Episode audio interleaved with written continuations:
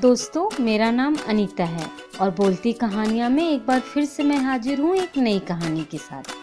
कहानी का नाम है बेटा किसका?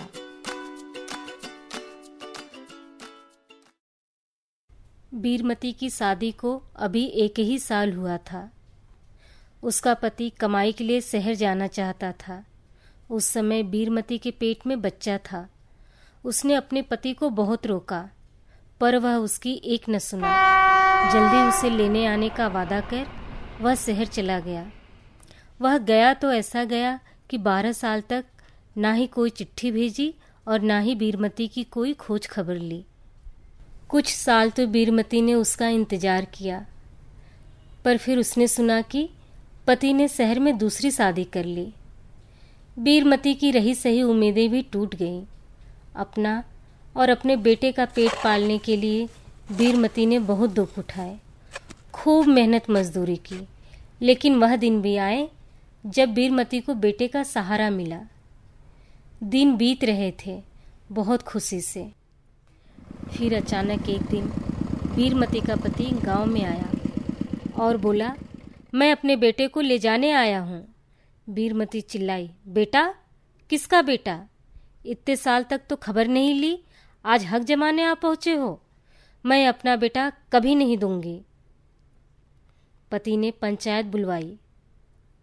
उसकी बात सुनकर सभी कहने लगे, ठीक ही तो कह रहा है, बेटे पर पिता का ही तो हक होता है। तभी कोने में बैठी बीरमती ने पंचों से बोलने की इजाज़त मांगी। पंच चौके। औरत होकर पंचायत में बोलेगी। फिर भी कहा, ठीक है, बोलो।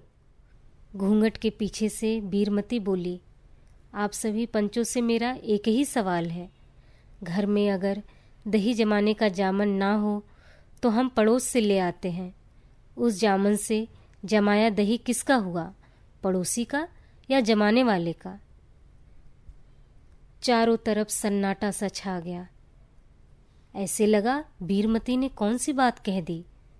सब लोग एक दूसरे से फुसफुसाने लगे। पंचों ने अपना फैसला सुनाया। बेटा बीरमती के पास ही रहेगा।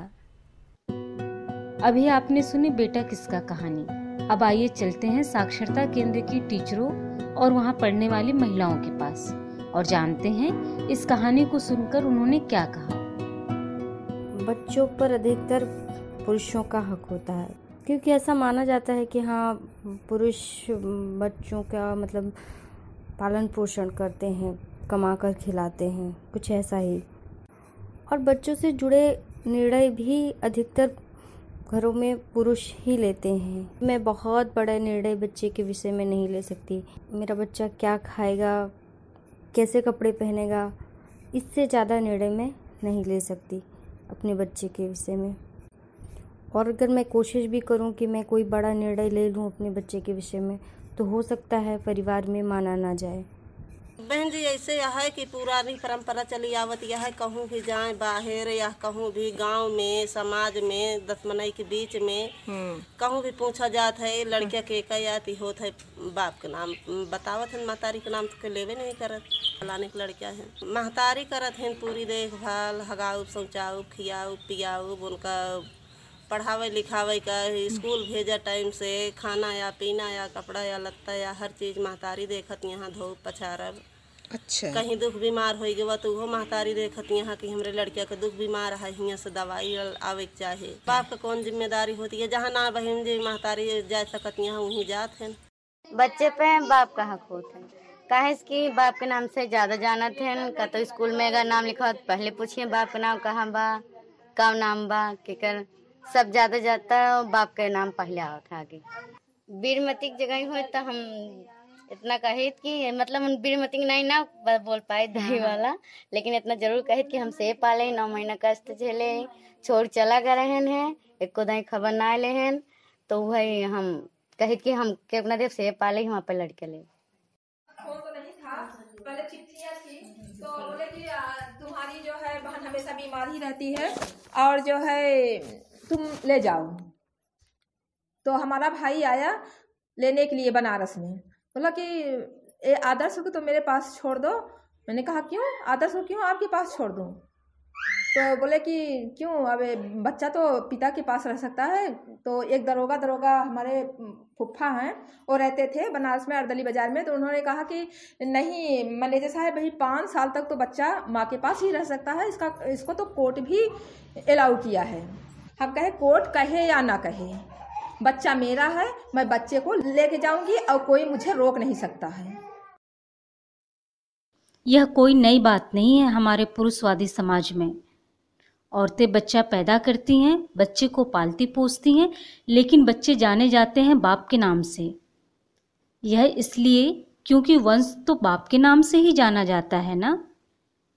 लेकिन अब सवाल यह उठता है, जब बच्चा औरत पैदा करती है तो उसका बच्चे पर अधिकार क्यों नहीं है? सन 1999 में सुप्रीम कोर्ट ने गीता हरिहरन, बनाम Reserve Bank of India case में अभिभावक के सवाल पर कानून की व्याख्या की और कहा है कि यह स्वयं सिद्ध है कि माता पिता दोनों को नाबालिग बच्चों की ज़िम्मेदारी लेनी है। फैसले में ये भी कहा गया कि पिता प्रभावशाली व्यक्तित्व का होता है। इसका यह मतलब नहीं कि उसे माँ से ज़्यादा अभिभावक होने का अधिकार है। दोनों एक ही श्रेणी में आते हैं। इस फैसले के बाद माँ को अभिभावक के रूप में कानूनी मान्यता मिली। लेकिन बच्चे से जुड़े कागजों पर किसका नाम होगा? बात सिर्फ़ इतनी नहीं है। ज़रूरी सवाल यह उठता है कि बच्चा असलियत में किसका है? किसके नाम से जाना जाएगा? अगर हम देखें तो औरतों और लड़कियों का ज़मीन जायदाद पर हक नहीं होता है। यहाँ तक कि अपनी खुद की मेहनत से कमाए हुए पैसे पर भी, चाहे पिता का घर हो या ससुराल हो। उसी तरह से बच्चों पर भी उनका हक नहीं होता है, क्योंकि बच्चे भी तो एक तरह की पूंजी है ना, जिस पर हमेशा पिता का ही हक होगा और नाम होगा। चाहे खेत हो, बाज़ार हो या घर हो सारी ज़िम्मेदारी औरतों की होती है और अधिकार आदमियों के। क्या यही सत्ता है? यानी पुरुषों की सत्ता? यह भी सच है। जहाँ एक और सत्ता रही है, वहीं दूसरी ओर वीरमती और गीता जैसी महिलाएँ भी हमारे समाज में रही हैं, जो इससे लड़कर अपने हक पा ही लेती हैं। क्या आप किसी ऐसी औरत को जानते हैं? ज़रूर जानते होंगे। आप हमें उनके बारे में बताइए और हम उनकी कहानी रिकॉर्ड करेंगे।